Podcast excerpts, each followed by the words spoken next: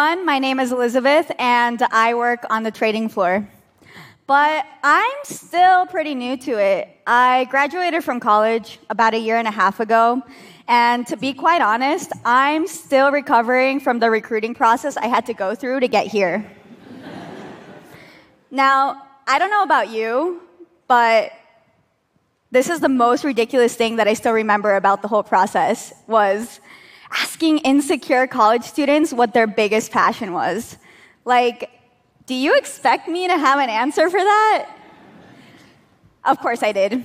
And to be quite honest, I really showed those recruiters just how passionate I was by telling them all about my early interest in the global economy, which conveniently stemmed from the conversations that I would overhear my immigrant parents having about money and the fluctuating value of the Mexican peso. They love a good personal story. But you know what? I lied. And not because the things I said weren't true. I mean, my parents were talking about this stuff, but that's not really why I decided to jump into finance. I just really wanted to pay my rent. And here's the thing the reality of having to pay my rent and do real adult things is something that we're rarely willing to admit to employers, to others, and even to ourselves. I know I wasn't about to tell my recruiters that I was there for the money. And that's because, for the most part, we want to see ourselves as idealists and as people who do what they believe in and pursue the things that they find the most exciting. But the reality is, very few of us actually have the privilege to do that. Now, I can't speak for everyone, but this is especially true for young immigrant professionals like me. And the reason this is true has something to do with the narratives that society has kept hitting us with in the news, in the workplace, and even by those annoyingly self critical voices in our heads. So, what narratives am I referring to? Well, there's two that come to mind when it comes to immigrants.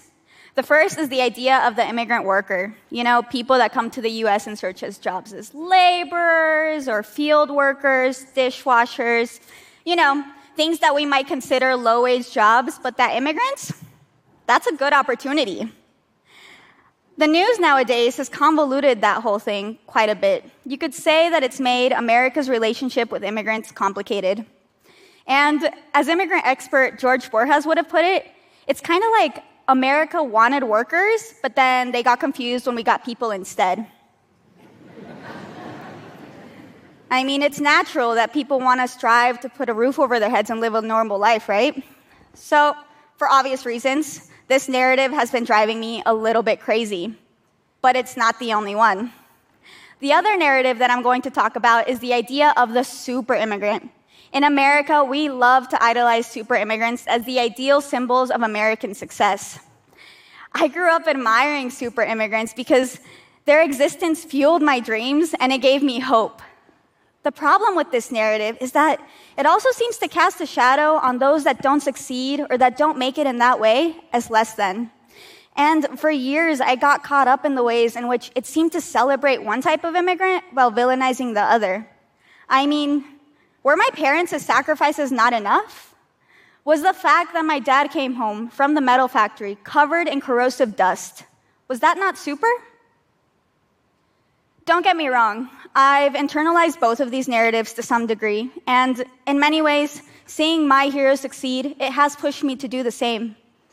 But both of these narratives are flawed in the ways in which they dehumanize people if they don't fit within a certain mold or succeed in a certain way.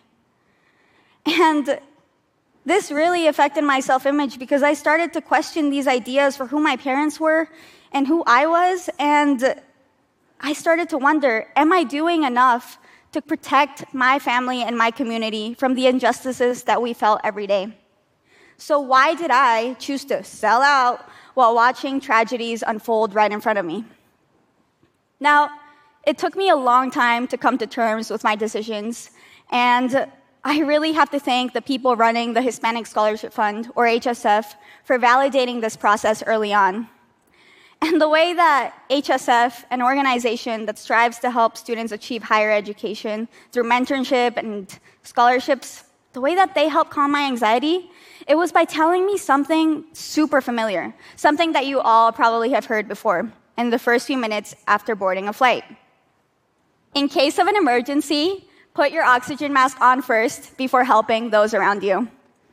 Now, I understand that this means different things to different people, but for me, it meant that immigrants couldn't and would never be able to fit into any one narrative because most of us are actually just traveling along a spectrum, trying to survive. And although there may be people that are further along in life with their oxygen mask on and secured in place, there are undoubtedly going to be others that are still struggling to put theirs on before they can even think about helping those around them. Now, this lesson really hit home for me because my parents, well, they wanted us to be able to take advantage of opportunities in a way that we wouldn't have been able to do so anywhere else. I mean, we were in America. And so as a child, this made me have these crazy, ambitious, and elaborate dreams for what my future could look like.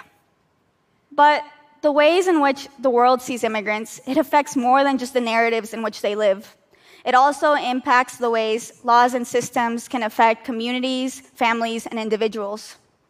I know this firsthand because these laws and systems, well, they broke up my family and they led my parents to return to Mexico. And at 15, my eight year old brother and I, we found ourselves alone and without the guidance that our parents had always provided us with. Despite being American citizens, we both felt defeated by what we had always known to be the land of opportunity. Now, in the weeks that followed my parents' return to Mexico, when it became clear that they wouldn't be able to come back, I had to watch as my eight year old brother was pulled out of school to be with his family. And during this same time, I wondered if going back would be validating my parents' sacrifices. And so I somehow convinced my parents to let me stay without being able to guarantee them that I'd find somewhere to live or that I'd be okay. But to this day, I will never forget how hard it was having to say goodbye.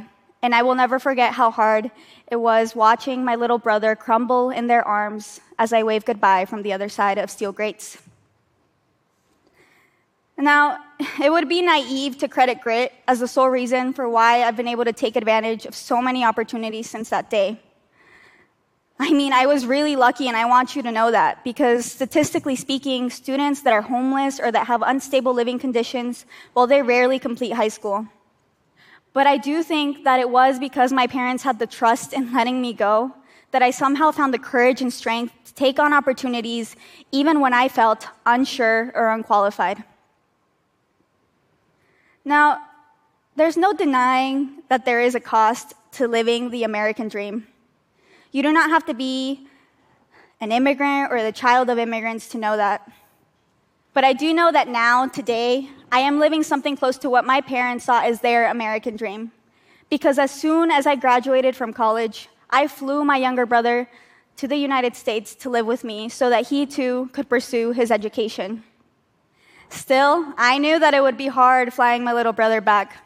I knew that it would be hard having to balance the demands and professionalism required of an entry level job while being responsible for a child with dreams and ambitions of its own. But you can imagine how fun it is to be 24 years old at the peak of my youth living in New York with an angsty teenage roommate who hates doing the dishes. the worst. But when I see my brother learning how to advocate for himself, and when I see him get excited about his classes and school, I do not doubt anything. Because I know that this bizarre, beautiful, and privileged life that I now live is the true reason for why I decided to pursue a career that would help me and my family find financial stability. I did not know it back then, but during those eight years that I lived without my family, I had my oxygen mask on and I focused on survival. And during those same eight years, I had to watch helplessly the pain and hurt that it caused my family to be apart. What airlines don't tell you is that putting your oxygen mask on first, while seeing those around you struggle, it takes a lot of courage. But being able to have that self control is sometimes the only way that we are able to help those around us. Now, I'm super lucky to be in a place where I can be there for my little brother so that he feels confident and prepared to take on whatever he chooses to do next. But I also know that because I am in this position of privilege, I also have the responsibility to make sure that my community finds spaces where they can find guidance, access, and support. I can't claim to know where each and every one of you are on your journey through life, but I do know that our world is one that flourishes when different voices come together. My hope is that you will find the courage to put your oxygen mask on when you need to, and that you will find the strength to help those around you when you can. Thank you.